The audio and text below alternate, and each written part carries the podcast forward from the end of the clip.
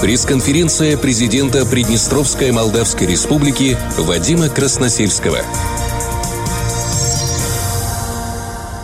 Уважаемые коллеги, журналисты, я рад с вами встретиться. У нас всегда традиционные проходят именно пресс-конференции в преддверии именно Дня образования нашего государства. Сегодня именно такой день.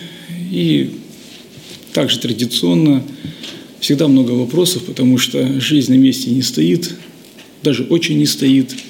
И вопросы обновляются и появляются. В принципе, есть и те, которые актуальны были и год назад, и два года назад. Задавайте, не стесняйтесь, что вас интересует. Это и внешняя политика, и геополитическая ситуация, и внутренняя ситуация, социальная политика. Все, что мы делаем, все, что, вот, чем мы живем, однозначно должно войти в вопрос. В целом, конечно, я вопросы знаю. Я читаю их среди обращений граждан которые рассматриваю, э, все вопросы известны. Но, тем не менее, я, если, например, гражданин обратился, я отвечаю индивидуально, тут есть возможность, скажем так, высказать его аудиторию и, естественно, все это дело подсветить посредством массовой информации, чем мы, конечно, и воспользуемся сегодня. Поэтому вам слово. Будьте добры. Вадим Николаевич, добрый день. Хочется начать э, с внешней политики, с опасений граждан, с того, что соседнее государство... А давайте, Республика Молдова... наверное, вставать не будем. Вот так. Хорошо. Да. Соседнее государство продолжает вооружаться. Молдова получила винтовок, другого стрелкового оружия на 4 миллиона долларов только в августе. До этого были другие поставки, причем не скрывается, что это помощь НАТО или других э, западных государств. Э, плюс, конечно же, как всегда, со стороны молдавских э, политиков достаточно много заявлений о Приднестровье. В частности, все равно они к нам присоединятся, потому что мы идем в Европу. И плюс при этом постоянное э, вооружение. Как вы оцениваете и заявление, и зачем э, Республике Молдова столько оружия? Виктор Юрьевич, ну вот ответить на данный вопрос исключительно по оружию, допустим, или, допустим, по стрелянию в Европе, это, наверное, неправильно. Здесь есть причинно-следственные связи у этих событий. Они имеют свои уже исторические корни, имеют новые обстоятельства. Естественно, вся складывающаяся ситуация – это боевые действия – Э, в Украине между Украиной и Российской Федерацией. По большому счету Украину поддерживает европейские государства. Вот это, наверное, в первую очередь накладывает отпечаток на сегодняшний день и на принимаемые решения, заявления тех или иных политиков. Вот в это в первую очередь. Все остальное, конечно, было. Вот. Мы это все знаем. Э, но, тем не менее, февраль, вот март именно 2022 года он изменил, качнул ситуацию. И то, что было до 22 февраля 2022 года, конечно, не будет сегодня именно таким. При любом раскладе, при любом развитии ситуации мир будет другим. В это даже вы не сомневайтесь. И многие на это ориентируются. И ориентируются наши соседи, которые э, заявляют, что вопрос о мирном урегулировании Приднестровского конфликта будет решен после завершения всех боевых действий между Украиной и Россией. Вот. Они сами хотят разобраться в этой ситуации, ну и так далее. Конечно же, э, наша задача вот в этой сложнейшей ситуации на самом деле сохранить мир на Приднестровской земле, сохранить людей здесь, конечно же, да, э, выплачивать э, все наши социальные обязательства – хотя бы сохранить рабочие места, соответственно, да, развивать нашу экономику, платить зарплаты вот, и жить дальше, развиваться. То есть мы об этом будем, конечно же, сегодня говорить. Но что касается именно внешней политики. Э, к сожалению, вот на сегодняшний день это очень плохо. Я наблюдаю стагнацию переговорного процесса. Он практически остановлен, если так взять на самом деле. Формат 5 плюс 2 не собирается, и, я так предполагаю, и не соберется в ближайшей перспективе. Притом все участники формата 5 плюс 2, наверное, кроме Приднестровья, э, согласны с той формулировкой, что пока идут боевые действия между Украиной и Россией, конечно, формат 5 плюс 2 не соберется. Вот примерно так. Все едины во мнении в таком ключе, как, с какими-то оговорками, но тем не менее концепт таков. Это, к сожалению, хочу обозначить, что, к сожалению, на мой взгляд, э, при желании, искреннем желании сторон, э, я могу предположить э, сбор формата 5 плюс 2, и такие примеры, в принципе, тому и есть, даже после начала боевых действий. Но, тем не менее, формата нет. встреч один плюс один нет. То, что Виталий Игнатьев, наш политический представитель, встречается с Олегом Серебряным, с их политическим представителем, это не встреча один плюс один, это политические представители. Вы правильно должны тоже понимать формат. Это не один плюс один, это просто, просто политические представители. Но на чем хочу здесь вот остановиться. К сожалению, вот встречи политических представителей носят в большей степени ритуальный характер. Вот просто есть такой ритуал, надо встретиться, так сказать, раз там в месяц, раз там, может быть, в три месяца, не знаю, в два месяца, созвониться там, по что-то обсудить, но решений нет. Решений нет. И, э, к сожалению, могу вот четко это увидеть и заявить, э, что у молдавской стороны нет даже карт-бланша для принятия каких-либо решений. Они не могут их принимать. Я вообще не понимаю, кто принимает там решения по тем или иным вопросам. Все очень сложно. Кто-то, конечно, принимает в конечном итоге. Вот тому пример задержанная вот эта знаменитая уже трубка э, для госпиталя инвалидов. Ее продержали три месяца. Три месяца вот, компьютерный томограф не работал, люди испытывали неудобства, надо было ехать в другую больницу, а там госпиталь инвалидов, ветеранов – Само название говорит о том, кто там, естественно, проходит лечение. Этих людей собирали в автобусы, везли и так далее. Три месяца, без всяких на то оснований. Притом в данном госпитале стоит новый Сименс, который купили э, года два назад э, в Европе. И трубку вот меняли, это естественный процесс, это нормально все. Вот, без всяких на то оснований. Говорить, ну просто вот практически было, что касается вот этих э, политических представителей, не с кем. Никто никаких решений не принимал. В конечном итоге есть люди, которые помогли и вернули эту трубку. Им спасибо. Вот. Но к политическим представителям, к сожалению, они не имеют никакого отношения. И есть и другие примеры, масса примеров. А чем занимаются политические представители там? Вот они, значит, собрались в правительстве и приняли очень важное решение, такое в кавычках. Называть не Приднестровье, а Приднестровский регион еще прописывать с маленькой буквы. Знаете, это, знаете, прорыв такой, вот прорыв, наверное. Они вот, наверное, ну, две ночи не спали от радости. Как они смогли, так сказать, вот победить в этой ситуации. И после этого, наверное, они думают, что молдавский народ стал жить лучше, вот, интереснее, э, зажиточнее, и газ будет бесплатный. Наверное, так. Что в головах у этих людей? Когда вопрос идет о политическом регулировании, о каких-либо интеграциях, о каком-то особом статусе, ну, наверное, не меня надо убеждать в этом. Я часть народа, не президента. Надо народ в этом убедить. Вот когда народ захочет жить с вами, не вопрос. Референдум проведем, народ пусть высказывается. Меня-то не надо убеждать. Я не буду принимать решения в неволе приднестровского народа. А что делают молдавские власти? Щемят экономических наших субъектов, ограничивают расчеты по банковским счетам, а там же люди, это не просто юрлицо, понимаете, там люди внутри находятся. Ограничивают поставку в Приднестровье медикаментов и э, специальных приборов, там специальной техники, издеваются в аэропорту над нашими приднестровскими гражданами, кто служит в тех или иных ведомствах. И они, наверное, думают, что вот из-за этого народ полюбит сразу вот молдавских политиков, будет ими гордиться и восхищаться. Да нет, нет. Я-то знаю реальные истории, я не буду называть где и как, но когда тот или иной даже сотрудник погранслужбы или таможенной службы на каком-то переходе задерживает нашего политика, должностное лицо, говорит, вы знаете, это наше там чуть-чуть вот вы постойте здесь два часа, мы-то претензий к вам не имеем по-человечески. Вот, и это там все показывают наверх. Это оттуда приказ идет. Потом люди держат два часа, люди проезжают. И какое мнение формируется? Сами понимаете. Я далек от мысли, что лично президент либо премьер-министр дают такие указания. Вот далек от мысли. Но кто-то принимает их на каком-то звене, какие-то руководители и так далее. И все это в разрез нормальным человеческим отношениям. Поэтому прежде чем что-то желать, надо для этого что-то сделать, понимаете, полезное. Не препятствовать, не издеваться, жить вместе в конечном итоге. Мы соседи, мы соседи, мы соседи. Надо жить по-соседски, по-нормальному. Вот. Что касается вооружений, вооружения НАТО, вот, ну, так извините, этот процесс, он уже играет в долгую.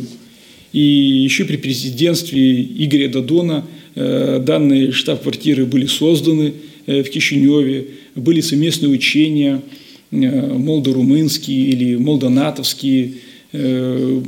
Поэтому сейчас идет поставка вооружений, так идет война кругом. В принципе-то оно и понятно. Конечно, это нас не радует – я всегда говорил о том, что любая поставка вооружений – это не путь к миру, это путь к войне. Путь к миру – это разоружение сторон. А поставка вооружения – это путь к войне, если так вот взять и рассмотреть более внимательно. Но, тем не менее, есть что есть. Естественно, мы должны думать о своей безопасности, переживать за нее.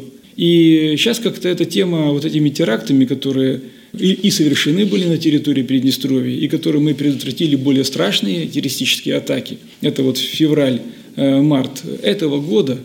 Как-то они, знаете, в средствах массовой информации поутихли. Мы поговорили, конечно, поговорили, никому не интересно. А самое, что э, тоже здесь вот, на что стоит обратить внимание, если кто-то нас обвиняет в фальсификации, я предлагал всем, господа, Видите, у нас есть задержанные лица, орудия и средства совершения преступлений, свидетельская база, десятки экспертиз. Если вы считаете, что это все фальсификация, вопросов нет, окей. Приезжайте к нам, мы вам это все предоставляем. А вы говорите, ну, конечно, это же фальсификация. Люди, они биороботы, значит, вы где-то их там непонятно взяли, они там говорят, что вы хотите, значит, да. Это все изъятая неправда, Тротил так это пластилин вообще какой-то налепили туда в машину. Гексоген имеется в виду, да. Но такого же нет. Все прекрасно понимают, что это правда. Поэтому интереса нет. Интерес, конечно, он есть там где-то сверху. Но интереса разобраться в материалах нет. Почему? Потому что не подтвердят нашу правоту. И скажут, да, в отношении ОБСЕ готовился теракт, в отношении должностных лиц Приднестровской Молдавской Республики готовился теракт.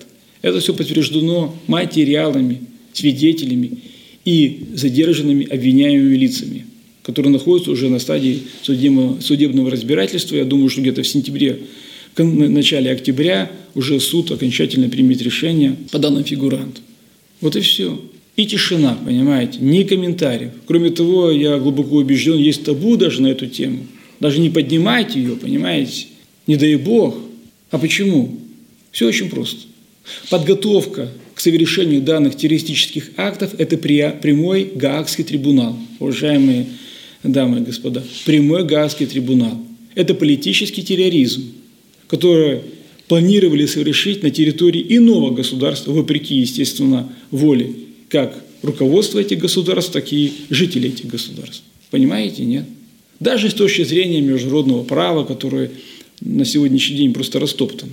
Зачем же в этом же признаваться? Это же тяжело. Поэтому, конечно, в такой ситуации нелегко, нелегко. Но я все-таки вижу стремление руководства Молдовы и президента, и премьер-министра э, сохранить мир. Вот, мир в целом регионе. Вот при всех тех обстоятельствах, сложнейших на самом деле, я вижу желание сохранить мир. При этом, конечно же, не забывайте немножко подушить Приднестровье, ну, это так, как было все 33 года практически-то. Да. Вот. Как делали их предшественники, в принципе, -то. ничего удивительного. Вот. Но, тем не менее, желание сохранить мир есть. И это, кстати говоря, почва для нормального диалога в том формате, который все там называют один плюс один. Вот я-то всегда готов. Я всегда готов встретиться а, с должностными лицами и говорить о мире. Пусть даже пусть один вопрос будет в повестке хотя и, конечно же, большое множество. На самом деле, если говорить уже о переговорном процессе, то э, Молдова, к сожалению, практически вышла из протокола, протокола Берлин и Берлин плюс. Молдова практически не исполняет ни одного принятого решения по всем потом уже позже подписанным протокольным поручениям. Вот по всем, понимаете, позициям они дали заднюю и не исполняют взято на себя ранее обязательства. Тогда кому верить, понимаете? Есть нюанс такой. О чем дальше говорить? Мы же должны доверять. Ну, чтобы говорить, договариваться, надо что? Доверять, доверять. Ну, а доверия это как-то нет. В чем проблема? И доверия нет у народа, прежде всего. Поэтому вот внешняя политика так. Игорь Авренев, ТСВ. А, вот хотелось бы услышать ваше мнение, а что должно случиться, чтобы переговоры возобновились? Что-то хорошее или что-то плохое? И кто должен принять решение о том, чтобы вот э, формат общения он возобновился? Это что? Э, какое-то конкретное лицо, это может быть какое-то посольство, может быть какое-то представительство, может быть, я не знаю, Ватикан. Ну, как это должно все происходить? Ну, во-первых, должна быть воля. Чья? Чья? Участника формата 5 плюс 2. Там есть основные участники формата плюс 2, да, есть наблюдатели, есть там посредники. Вот, вот они, я так предполагаю, это в рамках их компетенции. Естественно, мы не должны противодействовать ни Приднестровью, ни Молдове, мы не противодействуем. Э, но, Игорь, здесь есть тонкий нюанс, с помощью которых можно увидеть, почему не хотят некоторые участники данного формата – продолжение э, совещаний, э, именно 5 плюс 2.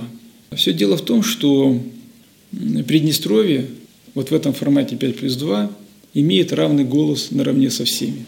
Равные права и равные обязанности. Мы там субъект, политический субъект. В этих переговорах и нас там называют Приднестровье, понимаете? Не регион с маленькой буквы, кто, кто, кто там решил там, вот с воспаленным воображением своим.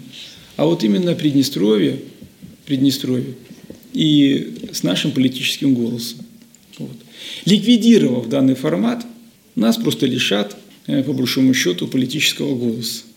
Если откинуть все эти эмоции и отсылку к боевым действиям между Украиной и Россией, то первая причина, мне так кажется, кроется в этом – лишить Приднестровья политического голоса. А все остальное наносное. Наносное, чтобы ну, придумать скажем так, отмазку, извините за такой сленг, э, при принятии тех или иных решений. Э, буквально в январе до этого года в Стамбуле э, собирался фактически формат 5 плюс 2, во всяком случае все его участники собирались, сумели там Россию Украину рассадить по разным кабинетам, вот, и все равно он состоялся, то есть при желании сторон. Кому-то надо было собрать, посмотреть, обсудить, послушать и так далее. Вот, без принятия каких-либо решений. То есть и сейчас это все возможно. А все-таки это желание выключить Приднестровье из политической повестки в плане принятия решений, оно существует. И оно, наверное, основополагающее. Поэтому э, кто должен э, задать импульс? Наверное, те, кто хотят нас исключить из данной повестки. Вот они должны согласиться, что мы равный субъект, и тогда переговорный процесс пойдет. Указом президента до 16 сентября продлен желтый код террористической опасности в республике. Будет он продлен дальше и в связи с чем? Любовь Борисовна, конечно, желтый код пока мы будем продлевать. Тут есть несколько факторов. Фактор внешний, фактор внутренний. Фактор внешний – это боевые действия на территории Украины, он и понятен. Вот. А фактор внутренний – это опасность совершения тех или иных террористических атак и, и актов. Э, у нас работают наши органы безопасности. Я ежедневно получаю э, доклады о том, что есть в поле зрения те лица, которые готовы их совершить. Скажем так, мягко. Вот так. Поэтому, конечно, пока есть опасность, вот данный код будет сохранен. И других вариантов пока нет. Конечно, он в мягком режиме у нас. Вы видите, в принципе, его никто не чувствует. Но он подразумевает определенные правовые режимы в случае, не дай бог, совершения того или иного террористического акта. Вадим Николаевич, в конце следующего года э, прекращает свое действие контракт на транзит российского газа через территорию Украины. Вот в Молдове говорят, что как только транзит газа российского прекратится в Приднестровье, здесь наступит экономический крах, и Приднестровье будет вынуждено интегрироваться в Молдову. Как вы относитесь к таким заявлениям? И здесь же хочется спросить, э, как вы думаете, удастся ли Молдавской ГРЭС э, продлить контракт на подставку электроэнергии в Молдову э, вот осенью этого года? Что, что касается контракта, в настоящее время идут переговоры в плане продления контракта на поставку именно электрической энергии до конца года и даже, возможно, на период следующего года, на какой-то период следующего года. Днестровская ГРЭС вырабатывает качественную электроэнергию, стабильную электроэнергию, и Молдова, конечно, заинтересована э, в данном продукте, тем более ценовая составляющая вполне удобная. именно для Молдовы. Вот, поэтому это взаимовыгодный, скажем так, контракт и для России, и для Молдовы, и для Приднестровья, ну, конечно же, да. Поэтому надеюсь на положительное решение, скажем так, ну, так, как я считаю. Э, что касается газа, ну, знаете, Александр, тут факторов э, миллион, с помощью которых можно предположить прекращение подачи газа, там, так сказать, через территорию Украины. Ну, понятное дело. Даже вот сами боевые действия э, об этом, наверное, говорят. Но, тем не менее, нами отработан уже иной, другой маршрут поставки газа в Приднестровье. Вот, э, он действует, он работает, он уже проверен. Объема вполне хватает, сечение трубы. Многие сомневались, что сечение трубы не подойдет. Вот, оно подходит, это сечение. Поэтому, в принципе, технически я предполагаю так, что Приднестровье может получать газ и даже минуя Украину, скажем, напрямую.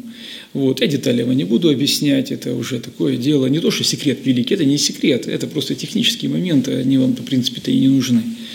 Но точка доступа есть, и она работает. Этого достаточно. Вот вопрос другой. Как условия сохранятся, да, и какая ценовая политика будет, и как контракт будет между Молдова Газ и Газпромом, это уже переговоры именно этих субъектов э, экономических отношений. Ну вот, мы надеемся на лучшее.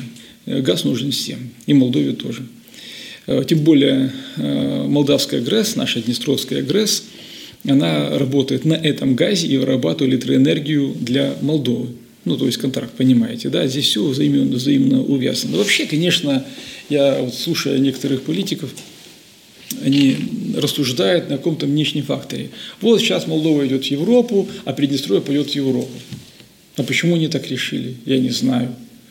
Вот почему они так решили? Э, надо все-таки у народа спросить, э, куда народ хочет идти. Может, народ хочет просто здесь остаться и никуда вообще не идти, а может, куда-то хочет пойти. Не знаю, у народа надо спросить. В любом случае, мнение народа, оно самое определяющее. Всегда так было и всегда так будет. Если кто-то думает, что можно договориться с отдельным, с отдельным политиком или группой политиков и решить вопрос, он ошибается. Ошибается. В любом случае надо спрашивать мнение народа. Вот, ну ладно. Значит, вот сейчас газ, там электроэнергия, вот идут боевые действия. Вот, э, это тоже окажет свою, так сказать, влияние на судьбу. Конечно, окажет. Даже в этом не сомневаюсь. Если вот вы меня внимательно слушали, как вы, так и наши граждане. Вот. Я где-то 17-18 годах еще говорил о том, если вы помните, да? Внимательно посмотрите на историю. Почему важно изучать историю? История циклична.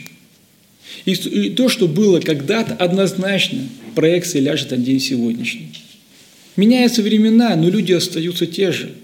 Те же люди остаются своими эмоциями, со своим героизмом, со своей подлостью. Люди-то вот они всегда были, есть и будут одинаковые. Да, только с мобильным телефоном, да, и, может, так сказать, с ноутбуком или с космосом. Но люди те же. И принимают решения так же. А теперь обратите внимание. Вот мы говорим о том, что есть сформирован приднестровский народ.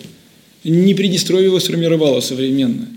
Приднестровский народ начал формироваться Екатериной II, Екатериной Великой – Тогда шли русско-турецкие войны. Это тоже был такой геополитический э, штурм, скажем так, на европейском континенте. Вот. И что предложила Екатерина Великая, Екатерина II гражданам Российской империи? И не только, кстати, Российской империи. Она объявила следующее буквально. Приезжайте вот сюда, вот Малороссию, нынешнее Приднестровье, получайте землю, волю, занимайтесь своим делом, предпринимательством, и здесь вы будете свободны, по большому счету, от крепостного права и так далее. И люди сюда поехали, люди разных национальностей, разных национальностей. И армяне, и азербайджанцы, и евреи, и русские, и украинцы, и молдаване бежали вот с Бессарабии от э, турецкой порты. Там они были бесправные, тут они получали землю, и все эти села вдоль линии Днестра год образования именно управления Екатерины II. Я всегда приводил примеры Малоешта, потому что в день в день как город Тирасполь образован. В 1792 году на Покрова. Вот. Вот-то получился здесь многонациональный такой народ, понимаете? И то, что сейчас у нас 72 народности национальности, это не мы придумали. Это когда-то Екатерина Великая пригласила сюда людей жить. Вот это одна геополитическая ситуация, правильно? А потом следующая геополитическая ситуация и следующая трансформация территориальная – это русско-турецкая война и заключение э, Бухарестского мира фельдмаршалом Кутузовым 1812 год, и Бессарабия отвалилась уже Российской империи. И Российская империя стала уже осваивать Бессарабию. Не Молдову, прошу заметить, а историческое название Бессарабия. Это же была Бессарабская губерния в составе Российской империи. Мы даже были в разных губерниях. Мы были в Херсонской губернии, они были в Бессарабской губернии. Это история. Потом э, следующая русско-турецкая война, 1877-78 год. Э, казалось бы, напрямую это не повлияло, но это как, так кажется. На самом деле повлияло. Почему? Да потому что были образованы новые государства в Европе. Это Румыния, это Болгария, это Сербия, это и другие э, балканские государства получили свою независимость. Были спасены целые народы благодаря именно Российской империи Александру II императору. И те государства, которые появились, они потом стали влиять. В конечном итоге, особенно Румыния, стала влиять на ситуацию в Южной Европе и, на, и до сих пор влияет, естественно.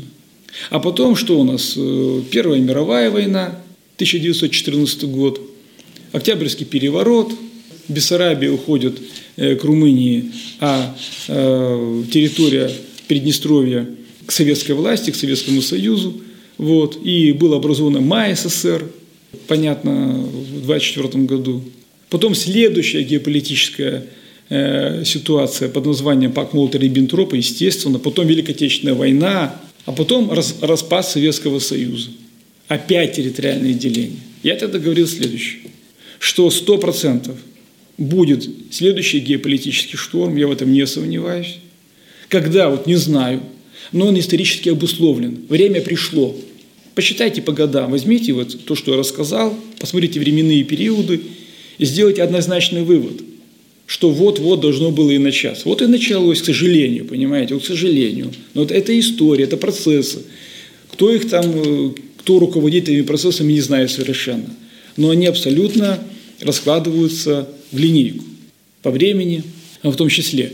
Вот. И вот, конечно же, ни газ, там, ни электроэнергия, там, ни что-то отдельно взятое, там, движение туда, движение сюда, трубку забрали, трубку отдали. Не это повлияет на наше будущее, а повлияет окончание вот этого геополитического разлома, шторма, трагедии. Все слова приемлемы такие, самые трагические к этой ситуации. Вот. вот когда все закончится, вот тогда будет и все понятно. Что, но уже таких государств, которые были до начала, не будет. Все будет по-другому, на мой взгляд. И нас это, конечно же, коснется. Я в этом не сомневаюсь. Но обратите внимание, сколько я привел вам вот, исторических примеров по всем этим геополитическим разломам, но одно остается неизменно – Приднестровский народ – который всегда здесь проживал и будет проживать со времен Екатерины Великой, Екатерины II и до сегодняшнего дня. Поэтому это же не пустые слова были.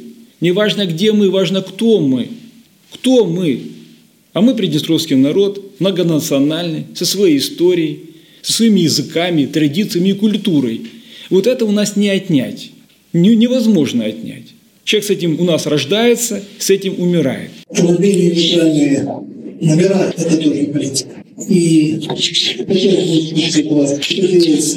для того, чтобы эти пункты возобновились Когда пункты заработали, это были соглашения, подписанные протокольные решения в 2018 году, по мае месяца 2018 года, так по памяти, да, плюс-минус, да, май 2018 года, э, пункты начали отрабатывать. Но всю вину я однозначно переношу на действия молдавской, молдавских властей. В чем суть? Уже, получается, полтора года назад мы везли сюда номерные знаки, ну, болванки, для именно и нейтральных номеров, и для приднестровских номерных знаков. И, опять же, в совершенно по надуманным действиях именно молдавские таможни данные номерные знаки были изъяты. Изъяты и не возвращены нам. Да. При этом мы всегда их традиционно поставляли в Приднестровье, по тому же маршруту, никогда не было проблем. И вдруг проблемы появились. Изъяты номерные знаки. Мы же не можем их на бумаге штамповать, понимаете, на картоне. Начали мы говорить, на каком основании? Основания на самом деле нет. Все коды соответствуют. Ранее, так сказать, поставляли мы эти номерные знаки. Потом они вот болванки для нейтральных отдали, для приднестровских не отдали. Но мы без приднестровских нейтральных тоже не можем выдать. Почему? Да потому что, согласно протоколу выдачи нейтрального номерного знака, изначально надо выдать приднестровский номерной знак, а потом поменять на нейтральный номерной знак. Такая технология, подписана молдавской стороной. Ну ладно, не отдают. Мы подаем в суд, в Каушанский суд, выиграем один суд, выиграем второй суд – Э, молдавская сторона всегда протестует, а в конституционном порядке данное решение и на суд не является. Вот мы выиграли два суда, третий, по идее, должен быть окончательный, а молдавская сторона просто не является на судебное заседание, и решения нет. Понимаете? Ну как это можно назвать? То, что суды там абсолютно зависимы, в этом не сомневайтесь. Есть и масса других примеров, более трагичных, вот, с точки зрения судьбы человека – но то, что они полностью управляемые, это факт. С такими судами в Европу не то что-то сказать э, нельзя идти, смотреть нельзя с точки зрения свободы судов и судебных решений, и независимости судей, судей как таковых. Но тем не менее, мы-то суды выиграли, верните нам знаки. Мы также суды выиграли по нашим монетам, которые тоже были изъяты, приднестровские серебряные монеты. Мы в суды выиграли, нам просто не возвращают. Неисполнение судебного решения у нас уголовное преступление в Приднестровье. Тяжкое преступление.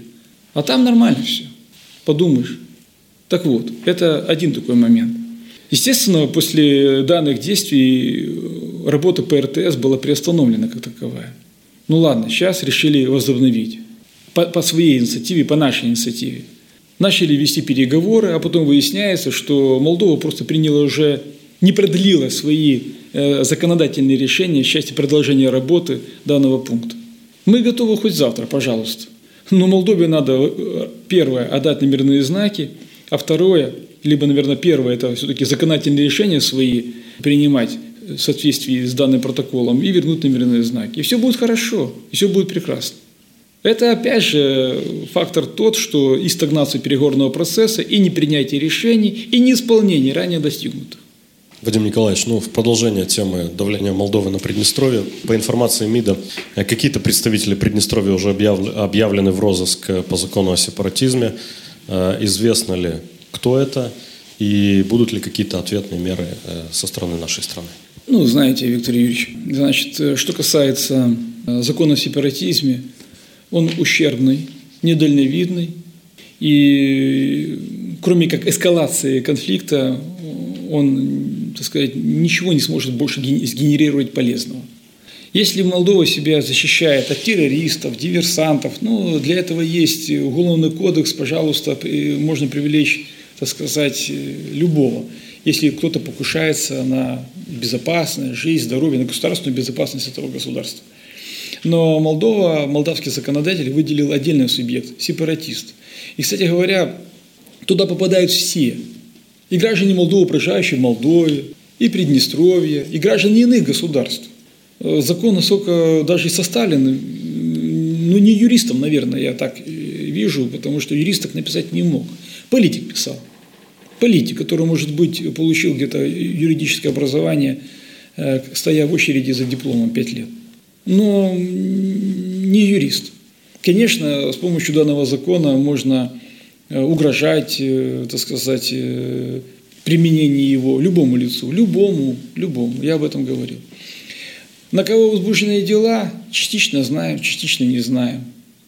Это закрытая информация, и мы так можем узнать только так, знаете, где-то что-то проскочит информация, и то, это так, иди знай. Правда, неправда, никто не понимает. Вот. Но тем не менее, еще раз говорю, любое лицо можно привлечь по данному закону о сепаратизме. Ответные меры ну, конечно же, они будут. В случае задержания хоть одного э, гражданина Приднестровской Молдавской Республики, независимо его должностного статуса, ответные меры будут со стороны Приднестровья. В этом даже не сомневайтесь. Вот к этому ни в коем случае подойти нельзя. И я общаюсь, конечно, с молдавскими руководителями на том или ином уровне, я это пытаюсь объяснить. Уже был плохой пример с Амонией. Не надо наступать туда же, понимаете? Все плохо закончится. И вы попадаете, и мы попадаем, но это нехорошо. Нехорошо. И позитива от этого никакого не будет в наших отношениях. Они подвесили свой закон о сепаратизме, он есть. В принципе, напрямую они еще его как бы не применяли в отношении приднестровцев, часто могу сказать. Но, тем не менее, опасность существует, существует. Э, а там будем наблюдать. Но то, что мы будем защищать своих граждан, в этом не сомневайтесь. Э, прошедший год, э, опять же таки, из-за внешних факторов был очень сложен для приднестровской экономики. Удалось ли нам преодолеть их и удастся ли нам в будущем преодолевать вот эти сложности? Да, к сожалению, внешний фактор влияет. Я вообще не любитель всегда, знаете, вот э, сноски сделать на внешний фактор, но сейчас это настолько объективно, что глупо об этом не говорить. Э, остановка наших предприятий, э, запрет экспорта, блокирование наших банковских операций. Ну, конечно, это негативно сказывается на доходную часть бюджета на доходную часть бюджета, но мы держимся. В любом случае мы исполняем все социальные обязательства на сегодняшний день. Э, мы планируем и будущее, в будущем исполнять наши социальные обязательства, но даже при формировании бюджета 2024 года, к сожалению, допустим, фонд капитальных вложений, э, как бы не хотелось, он будет секвестирован. Ну, к примеру, понимаете, да, на определенную сумму денежных средств. Это наше развитие. Другие программы развития могут быть, так сказать, не то что приостановлены, сколько сокращены. Об этом мы еще будем говорить. Вот. Других вариантов нет. Э, еще раз говорю, в этом страшном времени на самом деле для мира в целом, не для нас, мы просто как часть мира, понятное дело, да. Э, наша задача сохранить мир, сохранить экономику, существующие выплаты, не повышать квартплату, Э, вот, для людей, поддержать наш бизнес, идти навстречу этим людям, кто занимается предпринимательской деятельностью, вот, и сохранить Приднестровье. А после оно будет видно уже. Ну, конечно же, влияние прямое есть, это правда. Вот. К сожалению, этим пользуются, я скажу прямо, наши враги. Они эти темы разгоняют, э, говоря о том, что все, вот все закончится. Нет, ничего завтра не закончится, гарантию вам даю. Вот, пусть враги не торопятся со своими выводами, но тем не менее э, то, что влияние негативно оказывается и на сегодняшний день, это правда. Добрый день. Э, Дмитрий Матвеев, Верховный Совет. Учитывая крайне негативные тенденции развития взаимоотношений дипломатических между Молдовой и Россией, мы оказались в сложной ситуации, связанной с э, консульским обслуживанием наших граждан. Какие тут перспективы есть? Улучшение возможной ситуации, решение проблем, возникших в этой сфере? Вопрос актуальный очень для нас. В Приднестровье проживает более 200 тысяч граждан России, которые нуждаются в постоянном, скажем так, документальном обновлении. То есть все эти гражданские э, юридические действия должны совершаться для граждан России, э, естественно, э, в выездном консульстве Российской Федерации по обслуживанию граждан, имеющих российское гражданство в Приднестровье. Ну, конечно же, высылка более 40 дипломатов – России повлияет. Я встречался с послом Российской Федерации Васнецовым Олег Владимировичем. Конечно, я говорил о том, что ни в коем случае нельзя допустить изменения формата работы данного пункта. Вот. Я уже, знаете, молчу про улучшение, потому что, знаете, не до улучшений, тут как бы сохранить. Вот. Ну, конечно же, это отношения между Молдовой и Российской Федерацией, которые тоже, так сказать, э, очень скажем, негативной плоскости развиваются. Вот. Это меня тоже не радует, в общем-то, конечно же. Да? Это все участники формата 5 плюс 2, опять же. Вот. Должен какой-то консенсус быть между ними, когда идет высылка дипломатов, вот, какие-то встречные, там, ответные действия, э, ничего хорошего это не сулит. Но мы будем бороться за то, чтобы сохранить. Вадим Николаевич, летом произошло убийство Олега Харжана. Мы знаем, что Приднестровье обратилось к Молдове за помощью в расследовании этого дела. Э, есть ли какой-то ответ от Молдовы? Проводятся ли совместные мероприятия? И что-то есть новое из расследования? Спасибо. Ну, тайное следствие – это вопрос не президенту, э, а вопрос Следственный комитет, насколько они э, будут правомочны и правомерны дать данные, они их дадут. Но следствие идет, естественно. И никаких политических подтекстов данное преступление не имеет. Это прямой бандитизм, разбой, убийство, конечно же, да. Надеюсь э, на раскрытие данного преступления. Конечно, такие преступления раскрываются не сразу. Э, преступники, даю вам гарантию, не находятся на территории Приднестровья. Э, но я заинтересован, как президент, в раскрытии данного преступления, чтобы лишний раз показать отсутствие политической подоплеки, когда оно будет раскрыто. Поэтому, конечно же, мы предложили вот, молдавским э, коллегам, МВД, прокуратуре, ознакомиться с материалом, получить копии таковых, осмотреть место происшествия, что они сделали.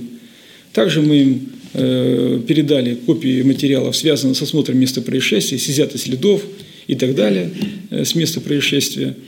Вот. И вопрос следующий. Э, задержите э, подозреваемых лиц, не вопрос, направляйте в суд и привлекайте их к ответственности. Мы задержим, мы это сделаем. Преступники, они не имеют ни национальности, ни границ. Не говоря уже о других, так сказать, элементов совести там, и чести и так далее. Именно такие преступники, которые совершили данное злодеяние. Вот поэтому я, конечно, заинтересован, и следствие идет, надеюсь на положительный результат. Еще одна обсуждаемая тема – закрытие сети магазинов «Пять карманов». Э, на каком этапе следствия, если можно сказать, и возможно ли открытие магазинов? Ну, начну с того, что все в государстве должны платить налоги.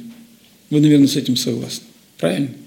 Тем более у нас э, ну, не драконовские налоги, что касается э, торговли. Вот, и даже вот новый закон об этом еще поговорим, даже на, в контексте вот этого вопроса.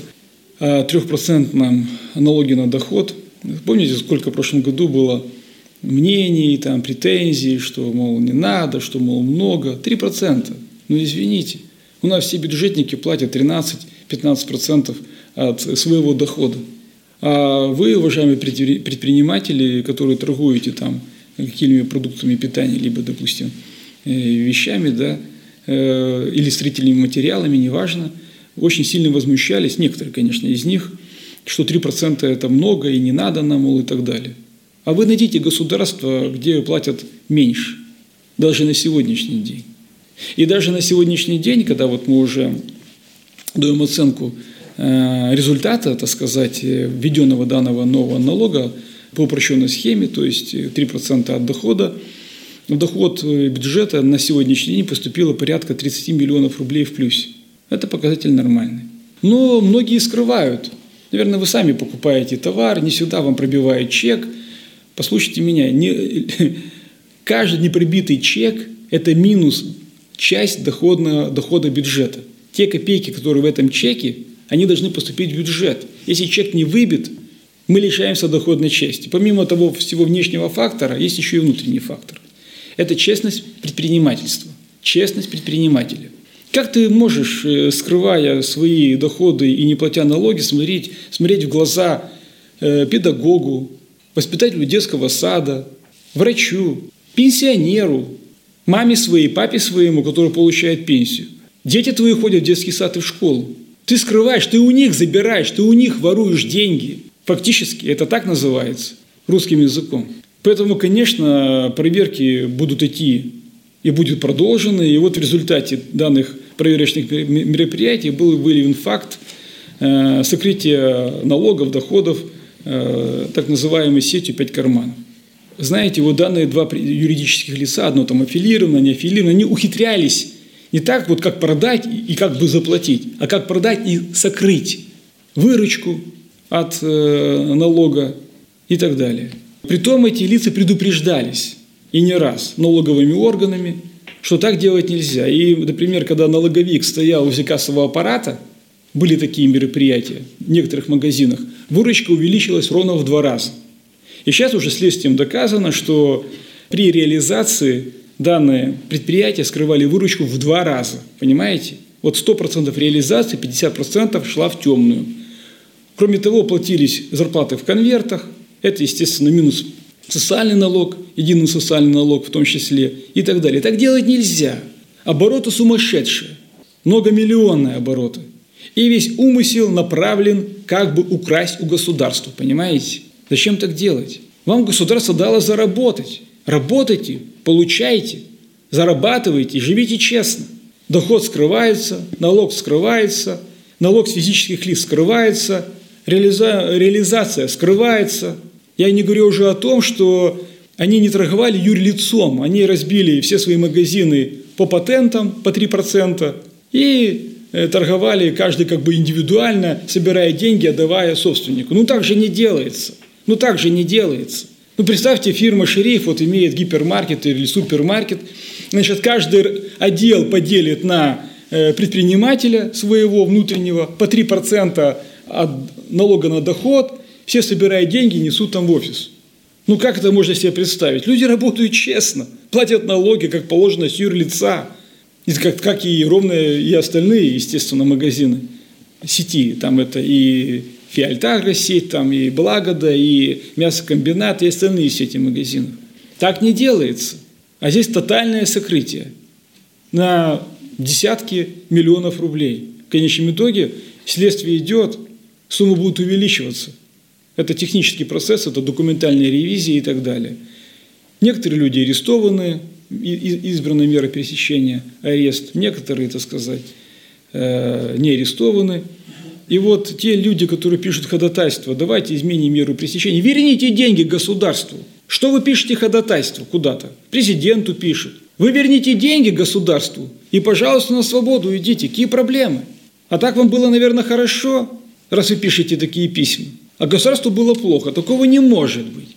Понимаете, вот э, предпринимательство – это вообще договор между конкретным человеком в виде физлица либо юрлица и государством. Государство создает условия те или иные, в том числе и законодательные.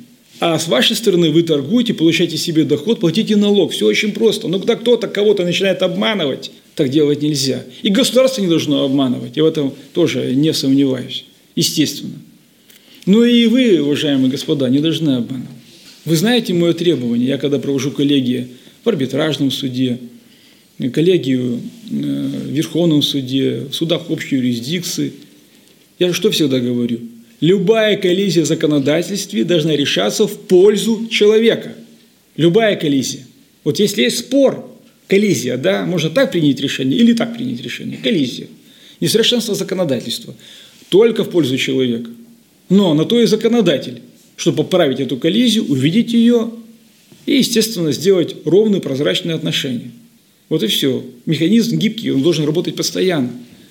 Но когда механизм уже есть, а когда э, даже вот эти 3% и то скрывают, ну извините, извините, так, так нельзя делать. Это нечестно по отношению не только к государству, к людям, которые получают пенсии и зарплаты. Я имею в виду работника бюджетной сферы. А как раньше не будет.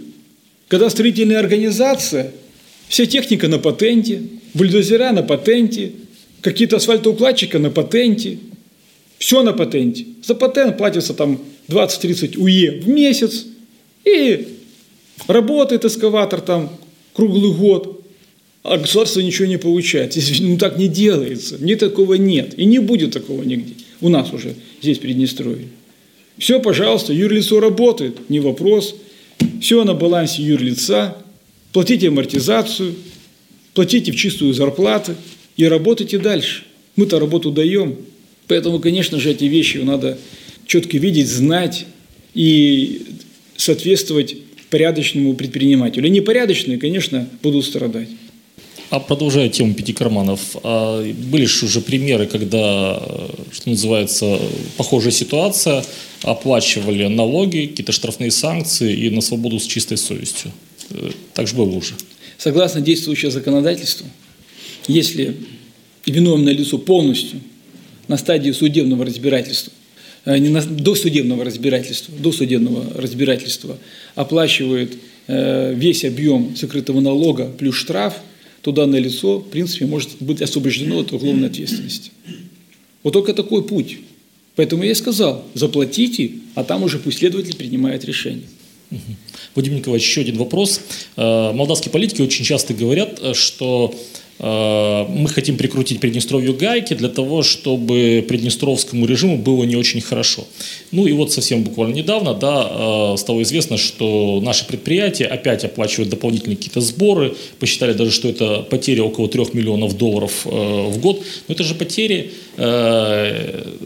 ну, у пенсионеров, э, зарплаты, бюджетников, дороги. Вот сейчас у нас в Приднестровье достаточно много строится вот э, корпус в университете, открывается обсерватория, музей и так далее. Что вы скажете таким людям? Ну, Игорь, мы об этом уже, в принципе, касались. То есть это вся формула сделать хуже своему соседу. Не государству, а народу этого государства. То есть э, там принимаются решения такие, знаете, как в каком-то маленьком кабинете, теми людьми, которых шоры на глазах, они и дальше, так сказать, злобы ничего не видят.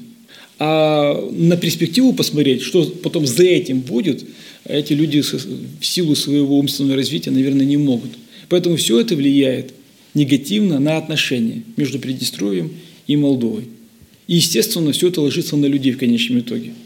Я про это постоянно говорю. Если они вот думают, что они сделают хуже президенту, там, юрлицам, какие-то предприниматели, это неправда.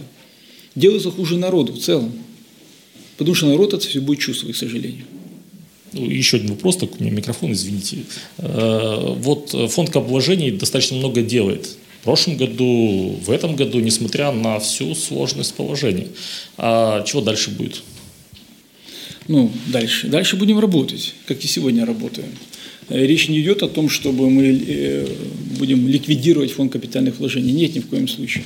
Вообще была такая хорошая идея э, до 2% ВВП, вы знаете, да, ну 2% ВВП на развитие, как бы, может быть, и немного, да, на те объекты, которые подлежат в срочном порядке ремонту. Вот. Но, исходя из складывающейся ситуации, мы, конечно, будем секвестировать даже те 2%. То есть будут не 2, а полтора, может быть.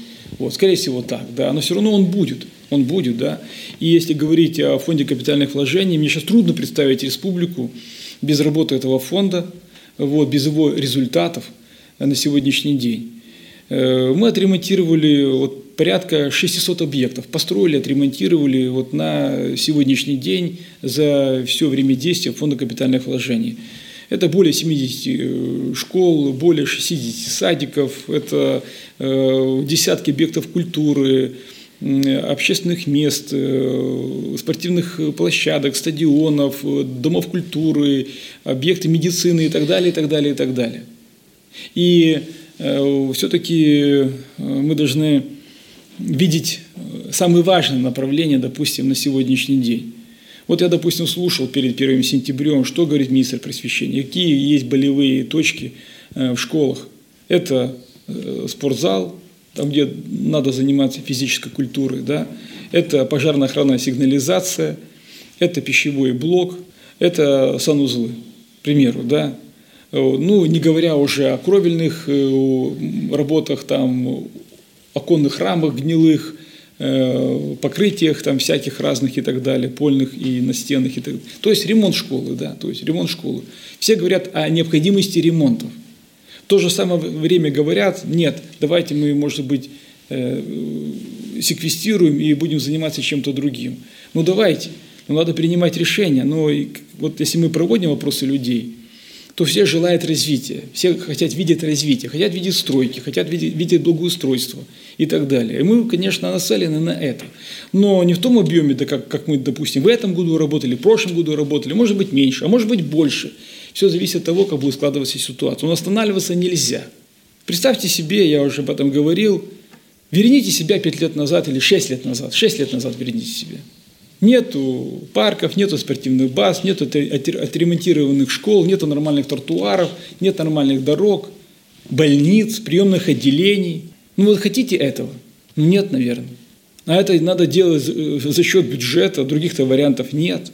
Это надо делать руками, надо, чтобы работали предприниматели, работало государство, контролировало, естественно, честность отношений и так далее. Это большой механизм, чем мы и занимаемся. Что касается таких вот горящих э, объектов на сегодняшний день, ну, это все переходящие объекты, то есть все объекты, которые строятся, они должны быть закончены. Это раз. Второй момент – это, конечно же, э, здравоохранение. Это и республиканская клиническая больница, где должны быть отремонтированы все объекты отделения, которые находятся, скажем так, в этом периметре, так и в других городах и районах. Это Приднестровский госуниверситет. Естественно, мы начали, мы должны его закончить. Ну, стыдно было, вот мне стыдно было, я президент, являюсь учредителем университета, ну, по закону так, да.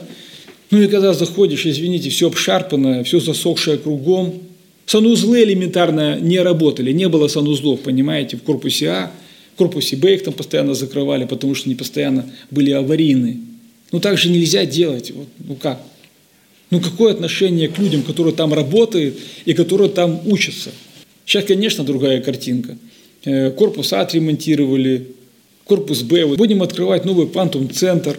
Это уже следующий шаг в интеллектуальном, скажем так, развитии наших и студентов, и преподавателей, и школьников, которые там в 10-11 классе, думаю, все-таки надо будет устраивать туда экскурсии и показывать, как работает новая наука. Вот. И дальше мы должны делать. У нас еще и корпус В, и экономический факультет, и инженерно-технический факультет, и корпус Г, и, естественно, студгородок мы должны довести до ума. В следующем году это будем делать. И иные наши лицеи и техникумы, которые готовят специалистов. Ну, кто это сделает, как не мы? За нас никто ничего не сделает. Вот что мы сделаем, вот что мы сделаем, да, это у нас останется. Волшебной палочки нет ни у кого, к сожалению. Вот. И все большим трудом, потом и кровью добывается, понимаете? Помимо денег даже, помимо денег. Раньше тоже деньги были, но почему не делали? Почему не делали? Деньги были, было больше денег в государстве, больше возможностей было в государстве. Но не видели, не понимали, не знаю, как это назвать. Но тем не менее это неправильно. Я не хочу ни в коем случае никого осуждать. Я должен работать. Не осуждать, а работать. Идти вперед. Поэтому, конечно, я горящий сторонник сохранения фонда капитальных вложений, но, естественно, дружу с здравым смыслом и понимаю, что э, все в рамках разумного и в рамках возможного. Вадим Николаевич, хотелось бы углубиться именно э, в тему медицины. Понятно, что перемен за эти годы произошло достаточно. Те, кто с этим регулярно сталкиваются, особенно это могут оценить. Это и ремонт, и, и ну, внешний вид медицины совершенно другое, и новое оборудование. То, что у нас операции по замене суставов делают, ну, это настоящее чудо. Наверное, никто и предположить не мог, что удастся это сделать. Операции на сердце, стентирование не у нас, но хотя бы в Молдову отправляют, и бюджет тратит на это э, большие деньги. Но целом, во-первых, не все, не все операции проводят у нас, да, проблема. Не хватает э, э, медработников абсолютно любого звена, и это, конечно, тоже сказывается на пациентах. Э, часто приходится людям обращаться в частные клиники, хотя хотели бы, естественно, дешевле государственные обратиться, а там специалистов нет. Плюс, естественно, медработники получают маленькие очень зарплаты, и это сказывается, на них есть миграция, там Дубасарский район очень многие работают, например, в Молдове, Бендеры – Э, то же самое, и в других регионах, я думаю, тоже. Когда же, наконец, вот эта наша медицинская мечта, она осуществится, когда и пациенты довольны, и врачи тоже э, чувствуют себя нужными по-настоящему и получают достойные зарплаты? Вообще медицина, уважаемые коллеги, журналисты, она критикуема везде. Даже в самых, в самых развитых государствах, если посмотреть средства массовой информации, везде критикуют медицину, Э, где-то объективно, где-то субъективно. Э, и у нас тоже, конечно же, есть критика в адрес медицины, э, и где-то субъективно, где-то объективно, абсолютно как и везде. У нас есть особые условия, именно в Приднестровье. Я, конечно, не хотел бы остановиться. Конечно, несмотря на всю финансовую тяжесть, нагрузку, вот, медицина где-то поглощает 5% ВВП, это большой объем с точки зрения вот, вложения, это без фонда капитальных вложений, это просто развитие медицины по их э, бюджету. Вот. Есть нарекания, не хватает точечных врачей, особенно в детской медицине и, и так далее. Все это прекрасно мы знаем, работаем в этом направлении, учим. Вот, вот сейчас ординаторы выпустились, пополнили ряды, и педиатров в том числе. Вот, дай бог, ситуация будет выравниваться, и, и люди будут закрепляться. Вот. Но конечно же, э, все, вся медицина, она делится по некоторым направлениям, скажем так, которые надо просто реализовывать.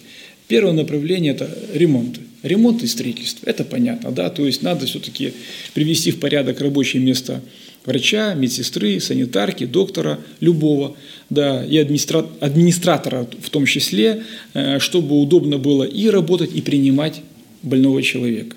То есть это вот одно из направлений. Второе направление – это э, надлежащее пополнение необходимой техникой, необходимым оборудованием, инструментарием и, конечно же, питание больных в больницах. Да. Да. И третье направление – это подготовка врачей, переподготовка врачей и заработная плата в конечном итоге, материальное довольствие. То есть вот таких три больших направления. Да.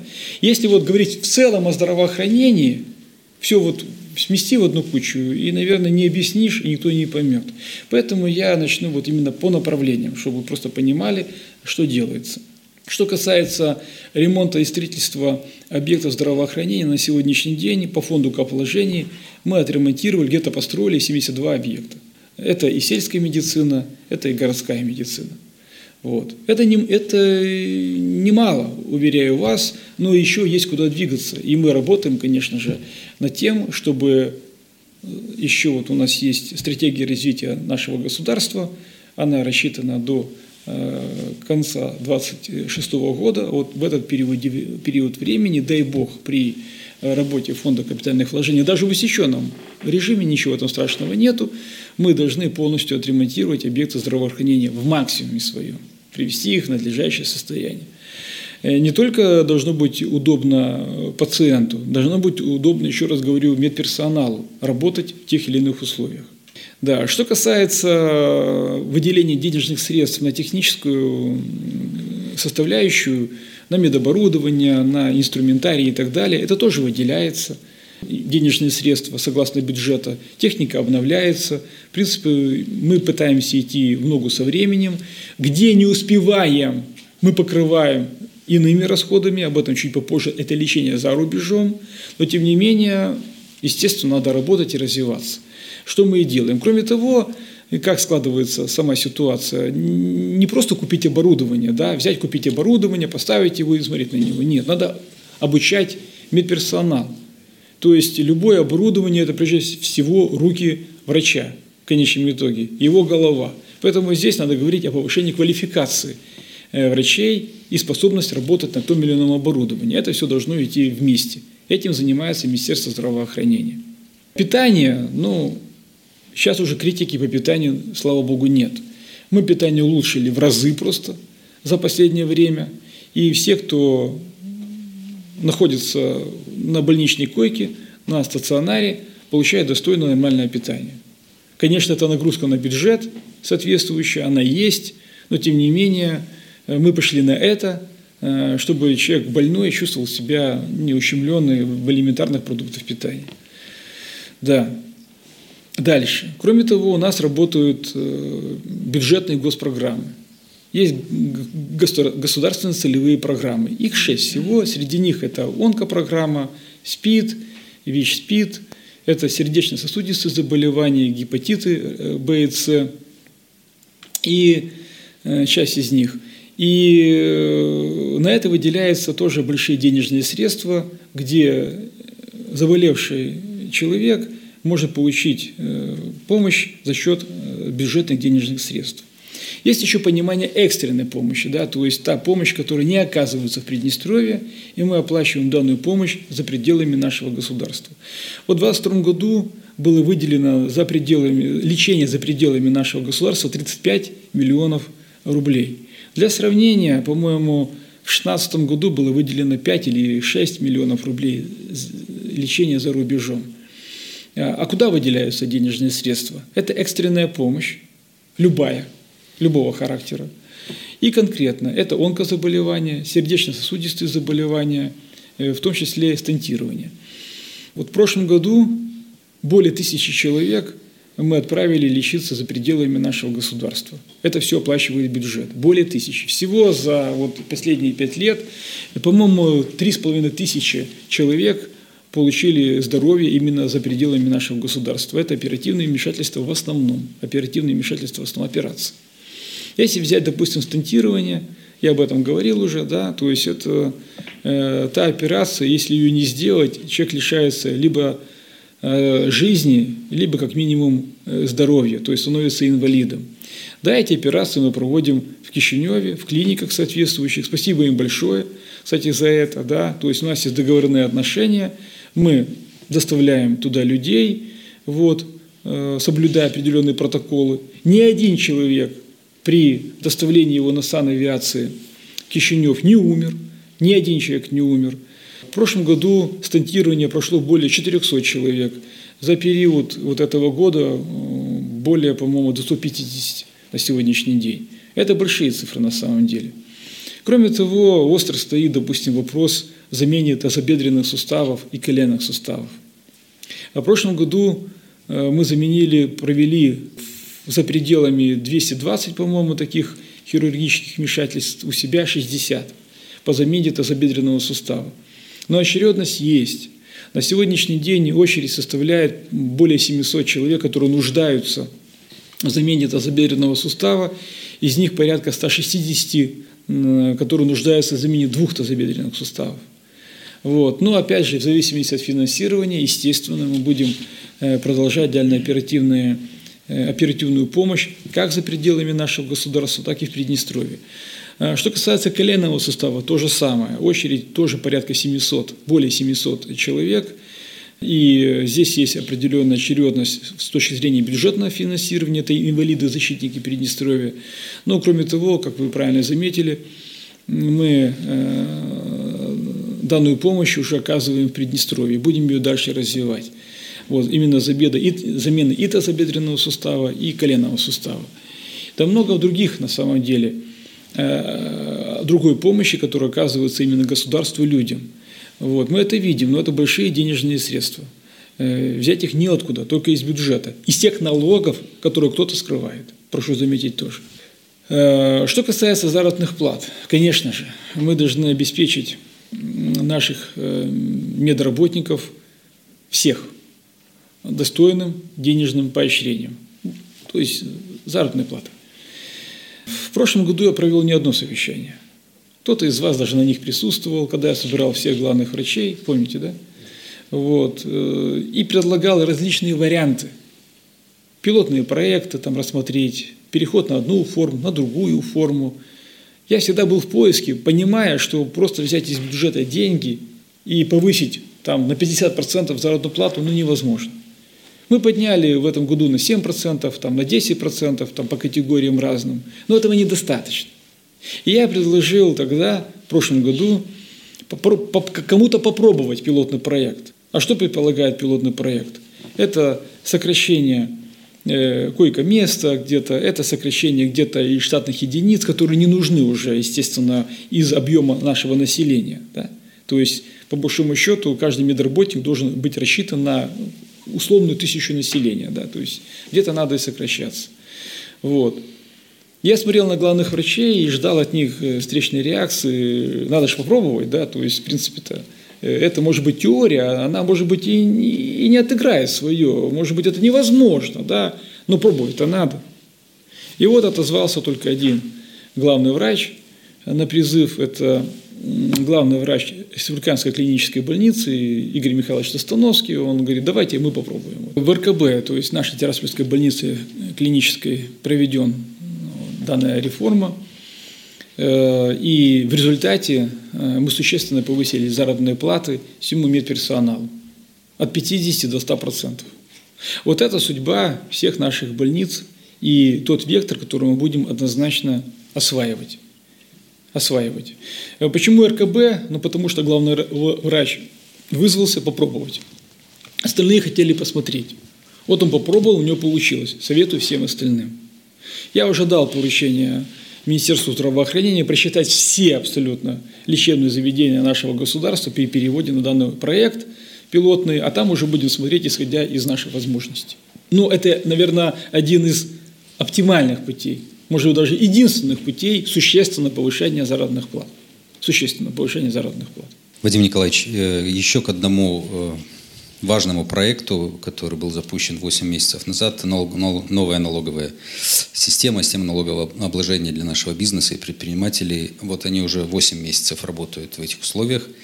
А, можно ли сделать какие-то определенные выводы о том, удалось ли все-таки добиться от этих изменений того, чего от них ждали, и удалось ли простимулировать наших предпринимателей – ну, мы касались, в принципе, ответа на данный вопрос. Э, я уже сказал, что мы в плюсе получили уже на период этого года порядка 30 миллионов рублей в бюджет, дополнительных денежных средств, да, вот, э, мы, наверное, из тени вывели определенную часть предпринимателей. На сегодняшний день у нас зарегистрировано 23 тысячи предпринимателей, которые работают по упрощенной системе и по патенту, это все вместе, э, что где-то на полторы тысячи больше, чем в прошлом году.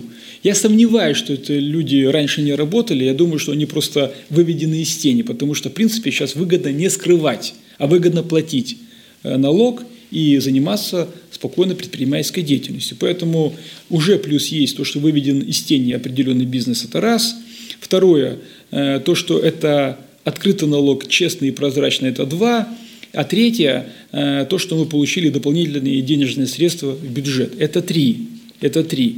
Хотя э, путей к совершенству много. И, конечно же, я поручал и налоговой инспекции, и Верховному Совету депутатам Верховного Совета городским депутатам в том числе, что, конечно, коллизии будут. Помните, вот я говорил, если коллизия, да, ее надо исправлять. И здесь, конечно, и были при, уже, и при исполнении данного закона были определенные рекомендации со стороны предпринимательского сообщества, и мы оперативно, э, законодательно, Верховный Совет уточнял данный закон, корректировал данный закон, чтобы был удобный в применении. Вот. Закон это же не Библия, ее же можно и поменять, и изменить. Библию нельзя менять, да, никому. А вот закон-то, пожалуйста, да. Главное, чтобы было удобно людям. Поэтому, конечно, в этом вот разрезе я всегда советую э, госвласти, э, депутатам Верховного Совета иметь тесный контакт именно э, с теми людьми, кто работает, кто приносит добавленную стоимость, предпринимателям, грубо говоря, помогать им законодательно, законодательно помогать им, что мы и делаем. Ну, казусы бывают разные на самом деле, но это жизнь. Всем свойственно где-то ошибаться, даже при принятии этого вольного закона, да, но это надо быстро, моментально поправить. И я, так сказать, на месте всегда нахожусь, и слушаю людей, и заявления всегда рассматриваю, и депутаты Верховного Совета тоже на своем рабочем месте, вот, и правительство, и все мы в диалоге, поэтому все мы видим, слышим и, конечно, поправим. А плюсы есть, я их уже обозначил. Уважаемый Вадим Николаевич, э, прозвучал вопрос из отрасли здравоохранения. Хотелось бы поднять вопрос сферы образования. На одном из последних рабочих совещаний э, вами было дано поручение о переводе э, приднестровских старшеклассников на пятидневку.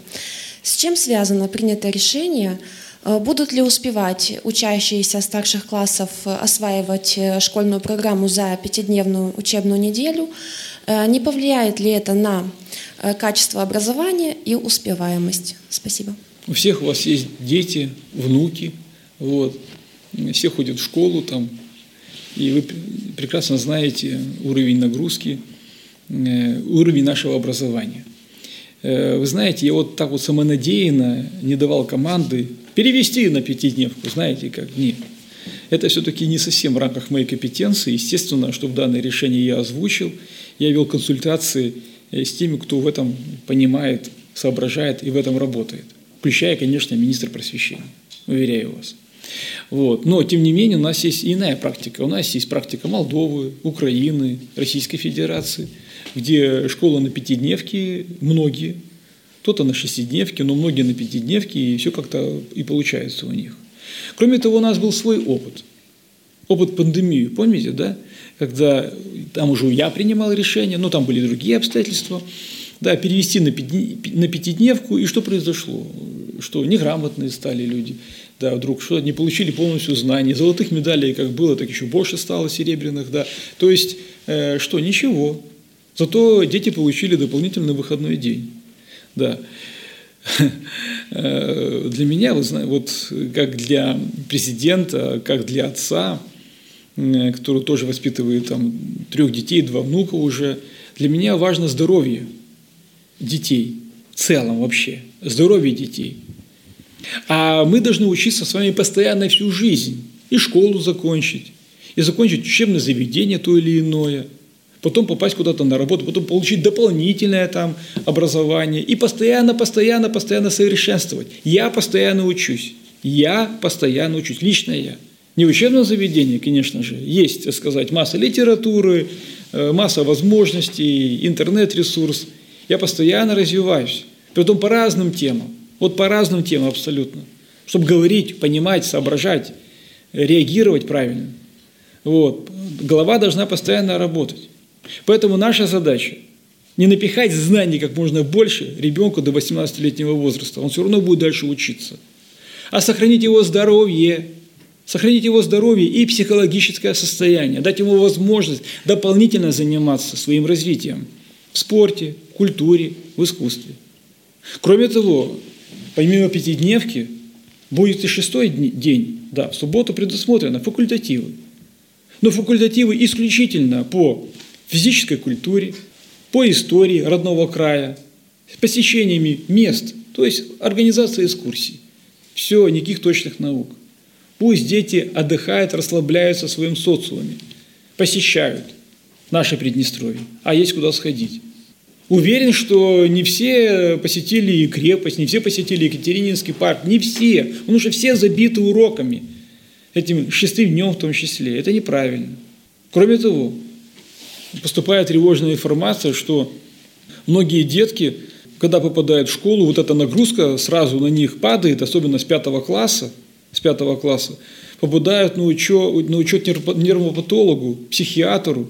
А это как вообще, это откуда вообще? Я понимаю, там может какая-то, ну да, есть моменты, но это надо вообще исключать. Ни в коем случае этого не должно быть. Я дал э, команду министру здравоохранения проанализировать, если будет концентрация в той или иной школе таких примеров, это мы будем разбираться уже со школой.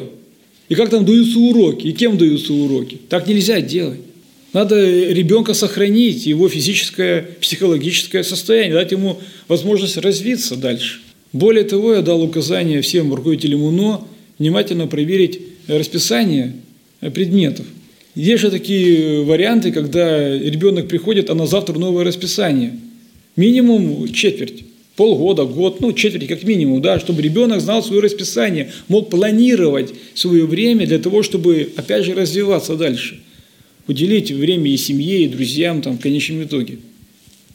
Вот. Э, это все элементарные вещи, вот просто элементарные вещи. И больше скажу, что и педагоги тоже разгружаются. У них есть суббота, они могут посвятить время и себе, и семье, и каким-то дополнительным своим вариантам, там тоже понятно, учебный процесс есть учебный процесс. Вообще я удовлетворен в полном объеме э, качеством образования, среднего полного образования, то есть нашими школами. Вот полностью удовлетворен. Вот. Да, конечно, есть где-то там нюансы, и зарплата в том числе. Я говорю в качестве продукта под названием образования. Полностью удовлетворен. И спасибо, низкий поклон всем нашим преподавателям за то, что они учат наших детей. Всегда это говорил и буду говорить. И поэтому, когда кто-то хочет среформировать что-то, я всегда этих людей останавливаю. Нареформировались. У нас масса примеров за пределами э, Приднестровья, чем это закончилось. Вот это формирование цифры, искусственного интеллекта, перевод на какую-то удаленку, перевод на какие-то исключительно планшеты, на цифру в конечном итоге, да, это все губительно – Э, вот мне так кажется, для развития человека, для развития инду, индивидуума в конечном итоге. Мы не должны робота растить и человека, который потребляет. Мы должны вырастить интеллектуального человека, интеллект развить э, в каждом э, мальчике, в каждой девочке. Это правильно, это нормально. Поэтому такое решение, оно направлено именно туда. И, уверяю вас, подавляющем большинстве оно нашло отклик, я в этом даже не сомневаюсь. Срезы мы там не делали, но говоря там с, со знакомыми, там, с друзьями, с преподавателями, везде есть отклик. Это правильно. Хватит пять дней выучить ребенка, ничего страшного. Вот, потом доучится. Там дальше еще вся жизнь впереди, как говорится. А вот здоровье можно потерять, здоровье можно потерять в детстве, а потом все эти приключения психологические – взрослого человека. Это все из детства, понимаете, все из детства. Если человек себя странно ведет в взрослом состоянии, покопайтесь в его детстве, и вы найдете ответ э, на свой вопрос. Поэтому вот к этому надо стремиться, да, сохранить э, молодого человека. Да. И вообще, если мы говорим, раз затронули тему о школах, мы говорим о молодежи. Молодежь, да. Вот. Э, что делается для молодежи, какая у нас молодежь там и так далее. Тоже важная тема, очень важная тема для меня. Вот. Но я вам скажу так, конечно, в Приднестровье все сделано для, для того, э, чтобы молодой человек был сформирован. То есть достиг вот 18-летнего возраста и получил все необходимое, если у него есть, конечно, желание к этому. То есть детские сады, доступные, нормальные, для многих бесплатные, льготные и так далее. Полное среднее образование, абсолютно уровневое, конкурентоспособное с любыми государствами постсоветского пространства, как минимум, скажем так. Да? Вот. Пожалуйста, дополнительное э, образование в спорте, в искусстве, в культуре, музыкальное образование. Сам социум детский хороший, юношеский хороший социум. Люди стремятся быть лучше в Приднестровье, бросают вредные привычки, занимаются спортом. Вы посмотрите, э, все спортивные площадки, все спортивные объекты, которые на сегодняшний день закончены, они до 12 ночи, до начала первого, скажем так, с детьми, да, Постоянные соревнования, очереди, э, чтобы поиграть на той или иной спортивной площадке. Это вот тем, кто говорит, вот, молодежь не та, нынче там якобы, да, сидят за планшетами. Да а вы что сделали того, чтобы они положили планшеты и пошли на улицу? Вы что сделали для этого? Поэтому надо сделать, отремонтировать спортивные базы, обновить инвентарь, сделать спортивные площадки, футбольные площадки. Люди пойдут, дети пойдут, им это надо – надо, понимаете? Поэтому, конечно, вот э, здесь человек развивается, вот достигает 18-летнего возраста. Что дальше делать? Вот он поступает. Да, конечно, многие поступают за пределы нашего государства. Но, тем не менее, хочу все-таки еще раз указать на то, что у нас есть и что у нас тоже можно получить хорошее, полное высшее образование. Пожалуйста, Приднестровский госуниверситет. Какая критика была раньше? Обшарпанный там, понятно, убогий, все, ремонтируется, делается. Тут городок тоже ремонтируется, делается. Стадион рядом ремонтируется, делается. Хорошо. А дипломы? Пожалуйста, вот с этого года мы начали выдавать дипломы российского образца. То есть выпускник Приднестровского госуниверситета получает российский диплом фактически. Материальная база, да, тоже совершенствуемся. Пожалуйста, учись. Кроме того, я сам являюсь выпускником Приднестровского госуниверситета, получал второе образование юридическое. Скажу вам, если ты хочешь, ты возьмешь знания все, абсолютно все, преподаватели высокого уровня. Не только на юридическом факультете, а везде, на любом факультете. Взять инженерно-технический факультет. Все выпускники – это вся наука, да, я уже говорил про это, электромаш. Все Катрусское бюро, начальники сухов, бригадиры – это практически все выпускники нашего Приднестровского госуниверситета, инженерного факультета. Так и все области остальные, естественно, области нашего народного хозяйства, тоже наполнены выпускниками. Пожалуйста, учись. Но если ты делаешь выбор и покидаешь, ну это твой выбор, я не критикую ни в коем случае. Это выбор и родителей, выбор и молодого человека. Ну что ж, такое дело. Многие возвращаются. То есть здесь хорошие примеры возврата и работы здесь. И, в принципе, все идет гармонично. Но очень хотелось бы, чтобы те наши выпускники, которые заканчивают в Москве высшее учебное заведение, не торговали на горбушке телефонами, понимаете? А тоже занимали там соответствующие какие-то позиции и формировали себя и шли в рост с точки зрения интеллекта. Поэтому, что касается молодежи, можно, конечно, вспомнить еще о патриотическом воспитании, о ценностях определенных, которые четко работают именно в Приднестровье. Э, об этом тоже надо говорить. Э, поэтому я вот в целом удовлетворен, в целом, конечно, удовлетворен э, нашей молодежью. Я горжусь ею. Хорошая молодежь. Ребята все хорошие, девчата все хорошие. Вот стремятся, стремятся жить лучше. Это правильно, это нормально абсолютно. Только, ну, конечно, надо с чего-то начинать. Это ну, факт, да, то есть не надо сразу гнаться за миллионами, надо получить рабочее место, стабилизироваться, начать, и дальше все получится. Примерно так. Вот. И помнить родину свою, и Приднестровье помнить, не забывать, где, где бы ты ни находился. Вадим Николаевич, вопрос о мобильной связи в Приднестровье. Перешли на формат LTE, CDMA остался в прошлом, все там было трогательное прощание с ним. Э, понятно, что технологии развиваются, нужно идти вперед, но Э, скажем так, э, социальный фактор здесь был существенный, потому что и пенсионерам приходилось там телефоны покупать, не всегда хорошие, много жалоб, э, многие жаловались на недостаточное информирование по поводу перехода на эту связь. Как вы оцените вот это очень большое значимое событие для Приднестровья, которое отразилось, в принципе, на каждом? Что касается связи, ничто не стоит на месте. Вспомните, когда в нулевых э, появилась связь, появились первые мобильные телефоны, вы же не ходите с тем мобильным телефоном, который вы когда-то купили 20 лет назад. То есть вы даже мобильные телефоны меняете. Это нормальный процесс, правильно? Вот. Стандарт связи тоже, э, скажем так, совершенствуется. И когда-то еще в тех нулевых CDMA это было прогрессивным видом и стандартом связи, и удобным для нас, приднестровцев – вот. Но, к сожалению, время, ну, как не к сожалению, время просто идет вперед, а, к сожалению, кое-что отмирает. И данный стандарт, он отмирает во всем мире. То есть те производства, которые когда-то выпускали станции под стандарт CDMA, они уже их не выпускают, технического обновления нет, и это все. Это, скажем так, разрушение связи.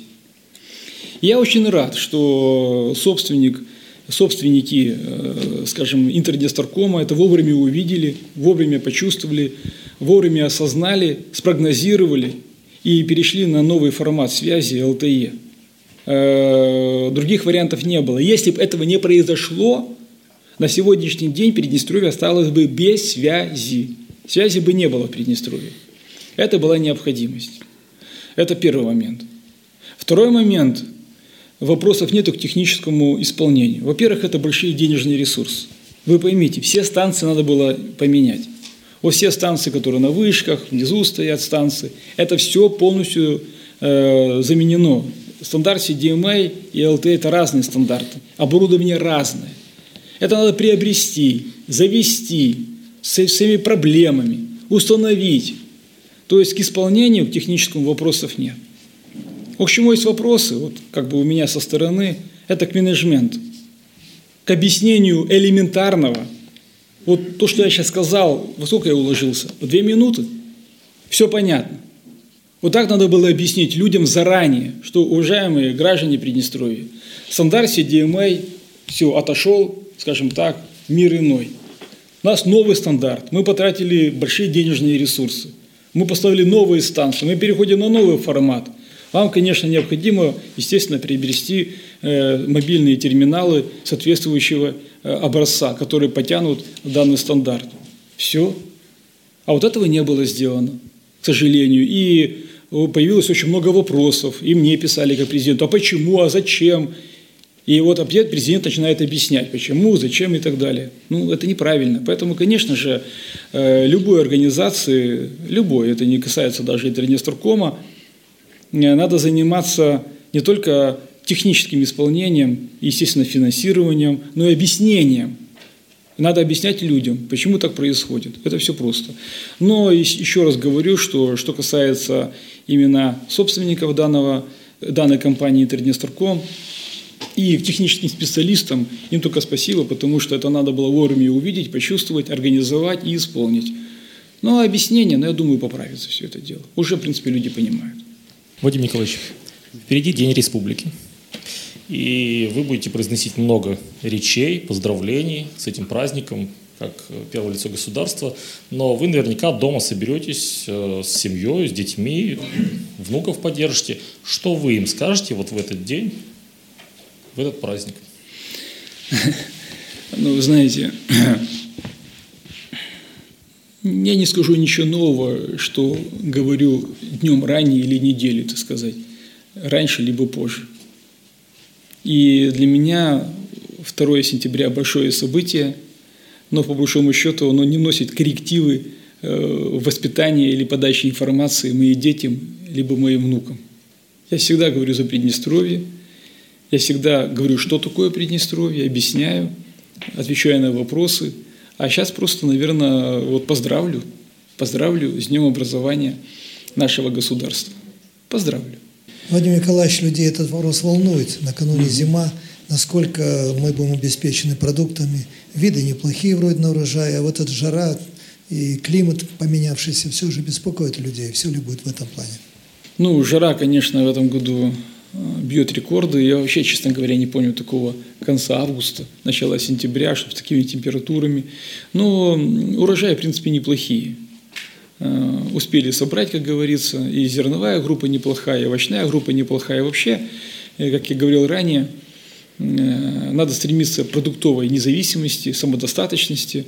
Вот. Я всегда называл, не понимал этих людей и говорил, что они абсолютно неправы, которые говорили, что мы можем все купить, вот у нас промышленное предприятие, мы все купим. Да такое, так сказать, очень ущербное э, отношение к своему сельскому хозяйству э, привело к тому, что у нас э, так лет так вот 7-8 назад вообще производство не покрывало наши потребности даже на 20-30%. Понимаете?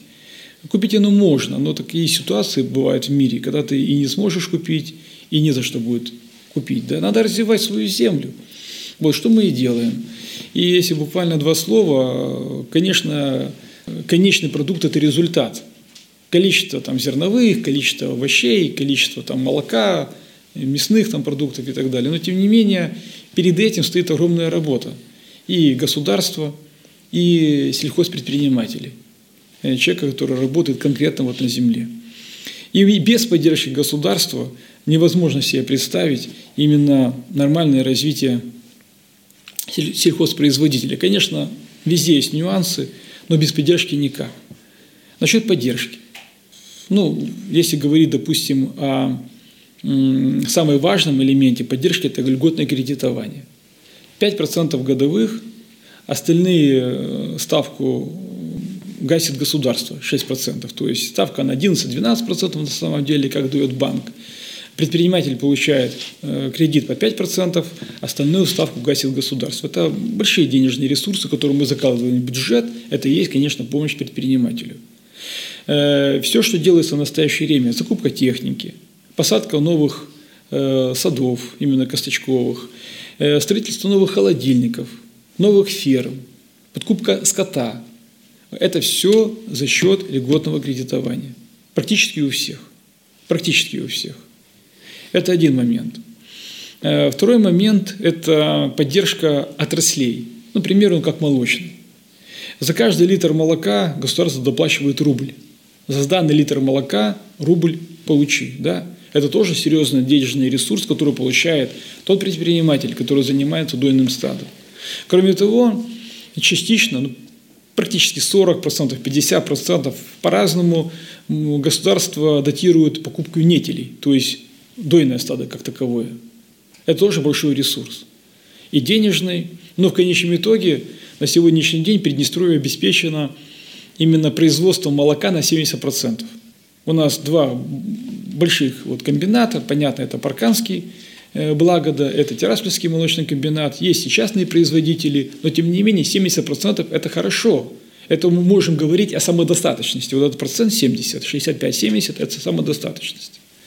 Э, что касается выращивания овощной группы и косточковой группы, здесь, конечно, без орошения говорить не о чем.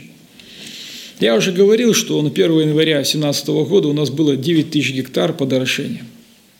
Сегодня мы орошаем 33 тысячи гектар – а под орошение, это конкретно орошаем, но можем 38, то есть мы уже провели сети на 38 тысяч гектар. Наша госпрограмма целевая, которая направлена на амелиорацию, предполагает орошение 47 тысяч гектар. Но это не говорит о том, что она закончится и ничего не будет. Конечно, будем двигаться дальше. Но это результат. Все овощи, все фрукты выращиваются на орошении в Приднестровье. Ну и, естественно, по цифрам, картошка мы обеспечены тоже порядка 70%, капуста там 90%, там, руковка 82%, там, лук там за 80%, неважно. У нас есть свои овощи. Это видно с прилавков наших магазинов. То же, то же самое касается и фруктов, там, и бухчевых культур и так далее. Э, и дальше будем развиваться. Без этого никак нельзя. Есть, конечно, хромые направления. Так, Одно из хромых направлений – это яйцо, да, куриное яйцо, которого, к сожалению, мы обеспечены своим внутренним продуктом только на 34%. Но тут есть, скажем так, э, развитие для предпринимательства. Пожалуйста, инвестируйте, вкладывайте, выращивайте. Вот. Ну и мясную э, группу тоже стоило бы подтянуть э, к показателю 80%. Вот, поэтому развиваемся, будем дальше двигаться. Очень серьезная помощь э, предпринимателю – это оплата 70 копеек за куб воды орошаемых земель. Хотя, конечно, он стоит гораздо дороже, и вот эту разницу опять датирует государство, но тем не менее мы, конечно, предполагаем поднятие цены, но небольшое. Разумное, чтобы хватило и государству, и предпринимателю, и орошение не останавливалось. Но 70 копеек у нас уже, извините, 6 лет – в Молдове цены на воду где-то в 5-6 раз больше, вы же понимаете. Э, кроме того, э, остальные энергосоставляющие, такие газ, электроэнергия, тоже для сельхозпроизводителей идут по льготной цене. Это тоже важно. Э, что касается населения, тоже немаловажный вопрос.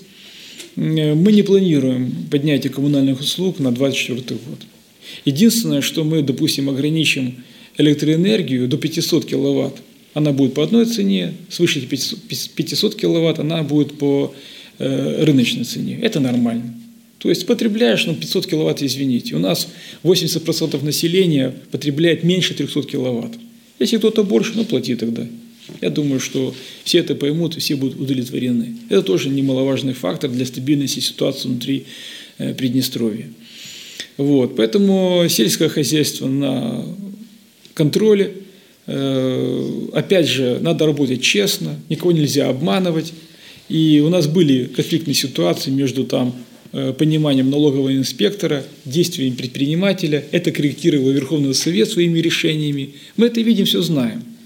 Но тем не менее, у нас маленькое государство. Обман виден. Обманывать не надо.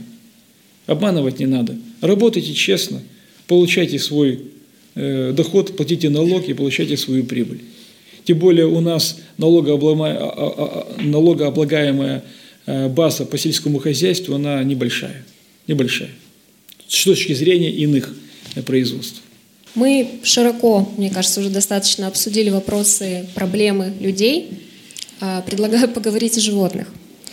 А, безнадзорных животных, потому что это вопрос такой неоднозначный. С одной стороны, есть а, случаи, статистика, регулярная статистика нападения бродячих собак на людей, на детей.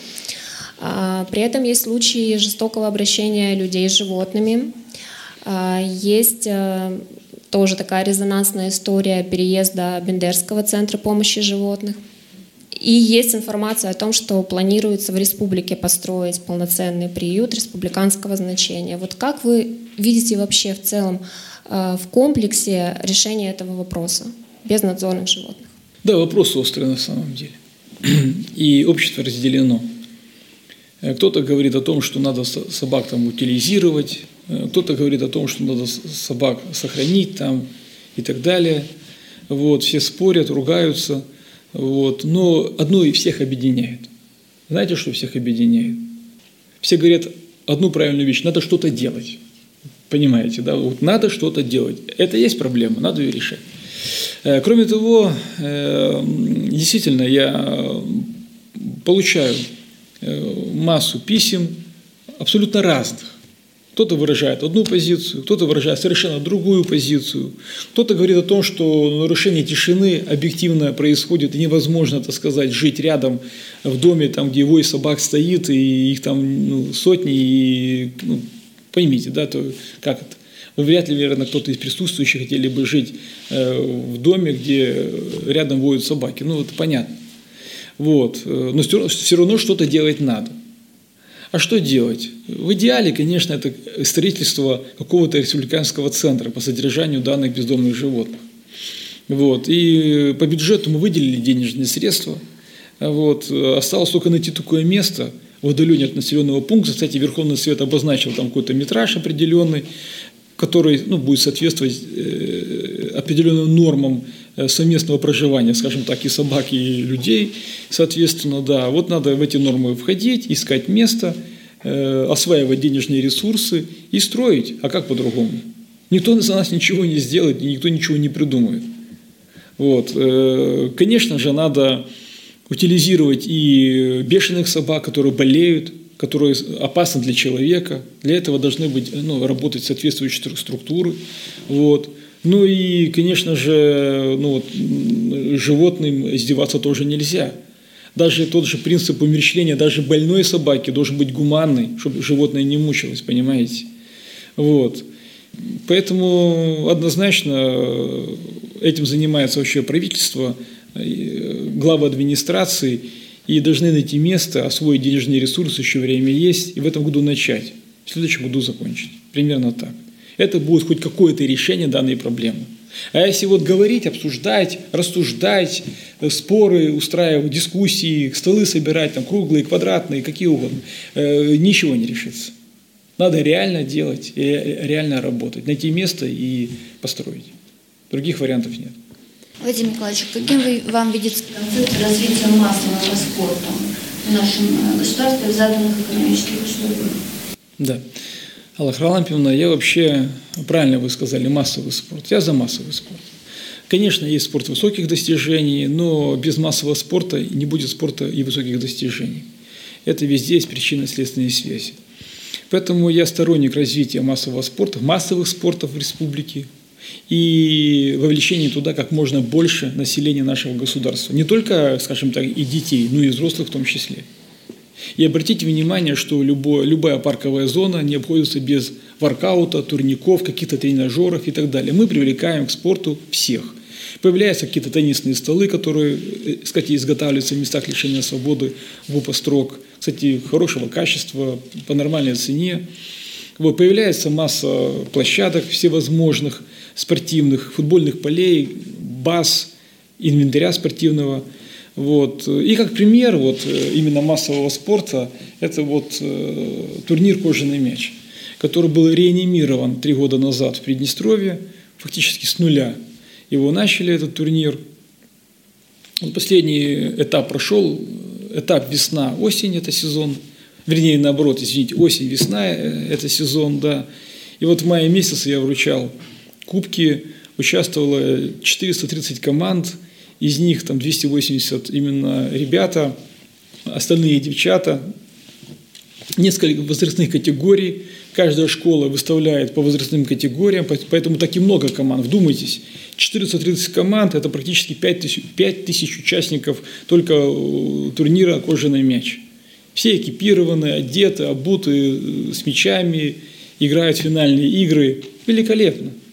В этом году мы начинаем в сентябре, в октябре именно сезон осень, весной финальные игры. Это пример. Пример э, именно массового спорта. Другой пример массового спорта – это гребля. Он как бы может быть и не массовый, но тем не менее, вот в этом году в июне провели соревнования, участвовали 53 команды органов госвласти и управления, коммерческие структуры, учебные заведения. Но это здорово было. 53 команды – и насколько все ну, были заряжены э, э, этим вот, борьбой этой, спортом, и стартами, э, ну, на мой взгляд, это уже у этих людей останется и осталось. Вон, посмотришь на воду, многие ходят, так сказать, командами своими, тренируются и по сей день, и ждут следующего сезона, чтобы также, так сказать, погоняться, посоревноваться и так далее. У нас очень много достижений и в силовых единоборствах, и плавание показывают, показывают результаты, и шашки, и шахматы, и гимнастика. И это радует, радует. Дети идут заниматься спортом, это прекрасно. Сам организуй, заинтересуй своего ребенка, ребенок пойдет, сто процентов пойдет. Сам с этим спортом займись в конечном итоге. Не надо спортзала для этого. Хватит э, домашних условий. Есть масса гимнастических, так сказать, элементов, э, которые можно применить э, в домашних условиях и развивать своего ребенка, заинтересовать его в спорте. Поэтому, конечно, массовый спорт он интересен, будем развиваться дальше, а самое главное, будем формировать ту базу, которую, так сказать, есть в Приднестровье, спортивная база, чтобы детям было куда прийти.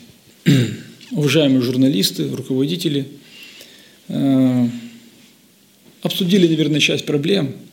Часть проблем даже не попала, э, наверное, в ракурс сегодняшнего нашего внимания по, по, по, по простой причине, потому что реально тем много – и тему надо обсуждать. Но я хочу все-таки сказать о главном событии. Главное событие – это 33-я годовщина образования нашего государства, нашего Приднестровья. Вот 33 года достаточно для того, чтобы оглянуться и понять, и историческую подоплеку всем этим событиям, и историческую необходимость. Именно создание Приднестровской Молдавской Республики. Это не было чья-то прихоть. Это неправда. Желание быть самостоятельным. У нас не было желательного, вот, желания просто быть самостоятельным от всех. Нет.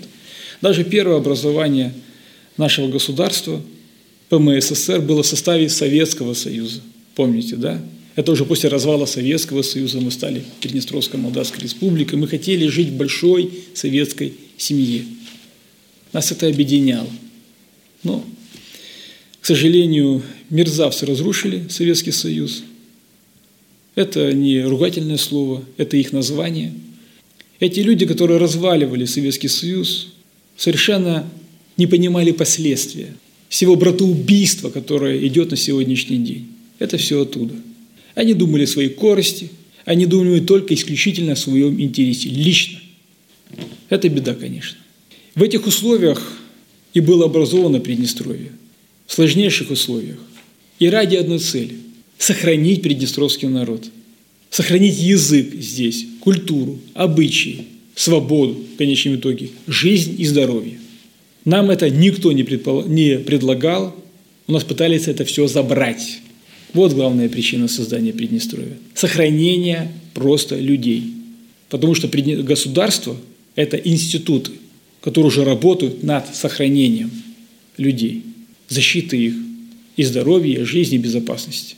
И ничего не поменялось на сегодняшний день. Ничего нового, в принципе, не появилось. Все так же. Приднестровский народ во многом уникален. И мы показываем пример сосуществования людей разных национальностей, разных вероисповеданий. Мы не делим людей по цвету кожи. У нас нет никакого расизма, национализма, фашизма. У нас все равны. Мы не делим людей по языку. Есть язык, объединяющий русский язык, есть и украинский язык, и молдавский язык, есть и другие языки. Пожалуйста, развивайтесь. Кто как может. Это мы, приднестровский народ. Это главное достижение.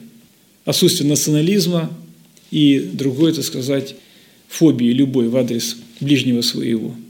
Мы показываем пример многим на самом деле, и показали уже этот пример, как в таких сложнейших условиях можно жить и развиваться, сохранив себя. Вспоминая первый этап остановления государства, нельзя не вспомнить про ту войну, которая была развязана националистами Молдовы против Приднестровья. Нельзя не отметить роль миротворцев России, скажем так, завершение этого конфликта в конечном итоге в горячей фазе своей. И до сих пор, конечно же, миротворцы охраняют мир и покой наших граждан. Сто процентов. Поэтому в этот день, в преддверии 2 э, сентября, день образования нашего государства, я хочу высказать благодарность всему приднестровскому народу за то, что они создали это государство, живут, работают, лечат, охраняют, развиваются в конечном итоге. Большое спасибо. С праздником вас, конечно же. Мира и процветания. Это была пресс-конференция президента Приднестровской Молдавской Республики Вадима Красносельского.